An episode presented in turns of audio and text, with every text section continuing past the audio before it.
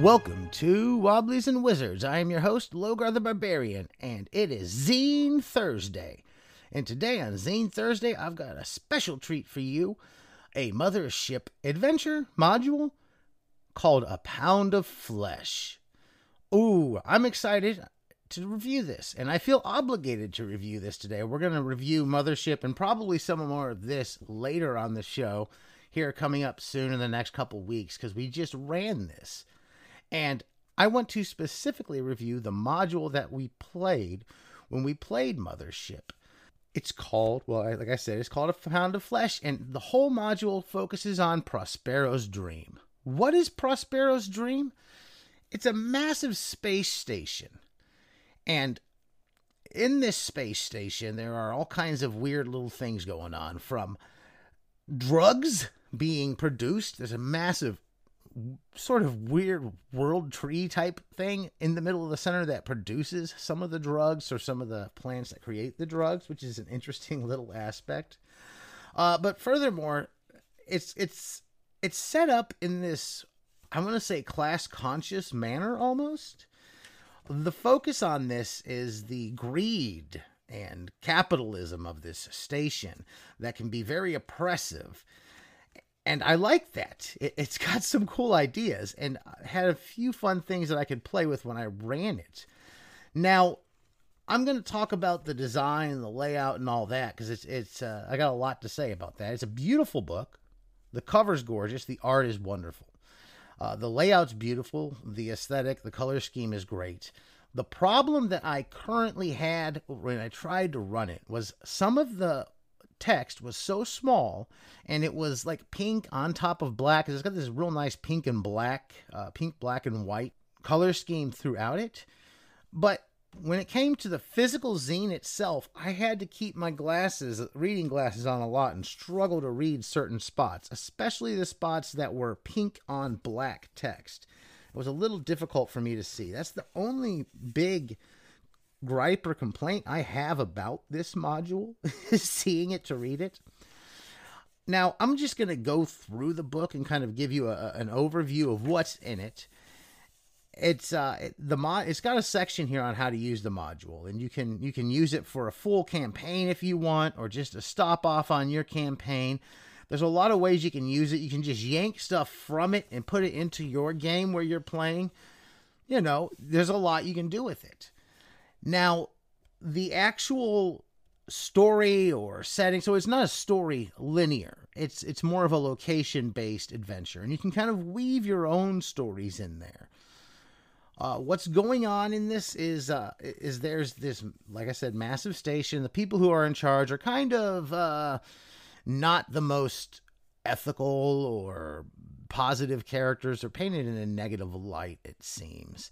And as you enter this Prospero's dream, or the dream as they often refer to it in slang throughout here, one of the first things you're going to probably notice is things like taxes. You have an oxygen tax, you have to pay for oxygen a lot. The air is privatized, of course.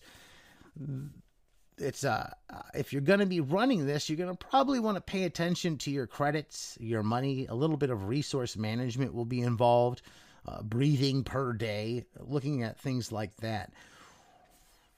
People who go into debt for things like oxygen get sent down to a place called Dope Town. D O P T O W N. And that's when we ran it was a large focus of the adventure itself was going into this dope town or dop town or whatever it's called.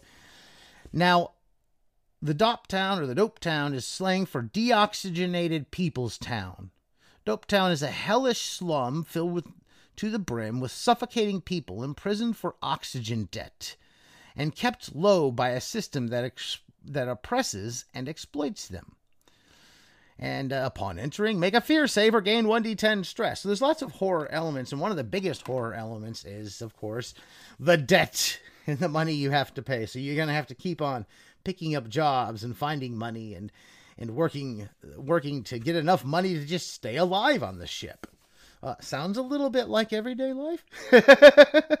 Dope Town is in, uh, beneath, beneath the Dope Town is a place called the Choke, and it's kind of a, a, a sewage infested remnants of a city that goes down further in this massive space station. The space station, I believe, boasts like something like 8 million inhabitants. It's a massive space station with a population of over 8 million. It's haphazard, disorganized, overcrowded, and teeming with hustlers and criminals of all stripes. So, this truly is a hive of scum and villainy. When I ran this, I sped through a few places in the book to kind of get through a one shot because we ran it as a one shot. I would say that there are a lot of places that I was hitting up that I would have spent a lot more time with and seen where the players took it because they were going good directions with it. The NPCs you can slowly introduce as you run this. I would say this is a great book to run in an ongoing campaign or even to focus an ongoing campaign around or start with. Mothership has quite a few other little zines like this, and there's a lot of great third party zines that you could also yank out in conjunction with this to create a larger campaign.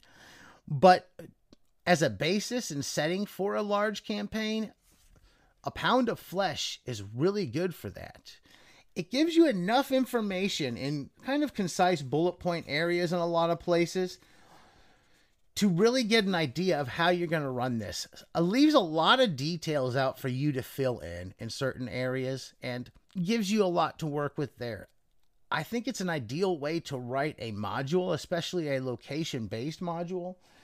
Like I said, one of my biggest things is that I would like some larger text in this as well. I uh, often would go back to the PDF to check things out and blow it up just to double double check a few things because of the the text issue and that's mostly because I'm getting old and needing my readers more and more.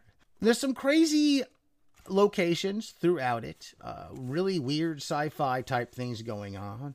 Uh, you want to get cyber mods. You want to get uh, there's this weird place where they clone new bodies and stuff like that. You can have fun with. And then there's the farm where they grow their food, and then the the plants necessary for the drugs that are in this. And there's a great drug list, a D10 uh, chart for drugs, their prices, their effects.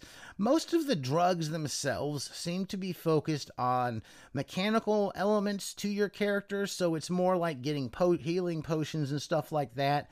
But they tend to have a negative side effect when using them. So you don't just take a healing potion and all is good things in here that work as if they're a healing potion will have a negative effect also on your character. So there's a bit of a, a way. Do I want to really take this? This is what's going to happen. If I keep on taking this, I might become addicted. And then it gives you what kind of negative repercussions happen mechanically or whatever within the game when you take the drugs. The big one is called Sycorax, I believe it's pronounced. And as I'm looking at it, I can't read the section beneath it because it is black on pink, so I have to put my readers on. It's a powerful drug created only from fruits that grow in the burrows. These fruits yield a batch of 500 pure doses. Solarans will pay 10,000 credits for every three fruits in a sealed container. So it gives you all kinds of different things that are worth money that you could probably get into uh, trying to procure or plotting raids and, and thefts or certain uh, jobs that you put your your uh, player characters could be enlisted in. It's got a whole section on on installing cyber mods and do, getting into cybernetics. That's not a thing we got into. Uh, there are different levels with things like clubs and and various places that you can interact as uh, you know do your cantina scenes like old Star Wars and stuff like that. I really ran this as a setting with humans only. I didn't get into any kind of aliens or anything like that. I'm uncertain of uh, of the presence of non-humans in here outside of some of the mutated creatures that exist in the lower levels. In the lower levels towards Dope Town, the Choke, and uh, a place that they call what was it called again? The Sink. Because as it goes lower and lower, there's less oxygen and more horrifying things. When you get down to the sink and the choke, you start getting into sort of mutated creatures that come up out of it, which we we had fun fighting. There is a little D10 table with three rows. It gives you the choke spawn's base forms, the unique features of that choke spawn, and special attacks that it might have. What's cool about this is you get all kinds of mutations and horrible things out of this little D10 chart that you can really use quick and easy in game. I was rolling up mutations on the fly and kind of coming up with descriptions from my imagination on the fly as they were coming into random encounters. There's plenty of random encounters that are specifically designed to each of the different levels and sections of this massive space station in here as well. One of the other things that we see uh, towards the back is you get a cybernetics mutation chart and a random search chart as well with all kinds of fun stuff to spice up the game. In there there's a there are plenty of charts of NPCs kind of briefly describing them, giving them names, who they are and and, the, and sort of well the what they want, so what sort of things drives those NPCs. You also get a large list of the different establishments, their names, prices, and different different flavor type stuff for those. So, with as much as is given here, like I said before, you could run an entire campaign just on this ship. You might want to branch out and grab some of your other zines and fun things to spice it up and add to it as well as you're preparing from week to week. I wouldn't compare it to a hex crawl, maybe closer to what they call a point crawl, but it is just kind of a fleshed out location. It gives you everything you need to run it. Now, if I were to to continue to run this more than what we already ran, I would have, like I said previously, I would have taken more time at certain certain locations and kind of explored it and done a lot more role playing in them and let the characters kind of dig their holes and lay out the foundations for the rest of the campaign. For a starting point for a campaign of Mothership, I think it's great. I strongly suggest it. You can go from here to other different modules as well as you want to change things up. I'd like to note that I tend to only say positive things about zines on this podcast. And that's primarily because I'm only reviewing ones that I like and think positive things about. I'm not looking to criticize or anything like that.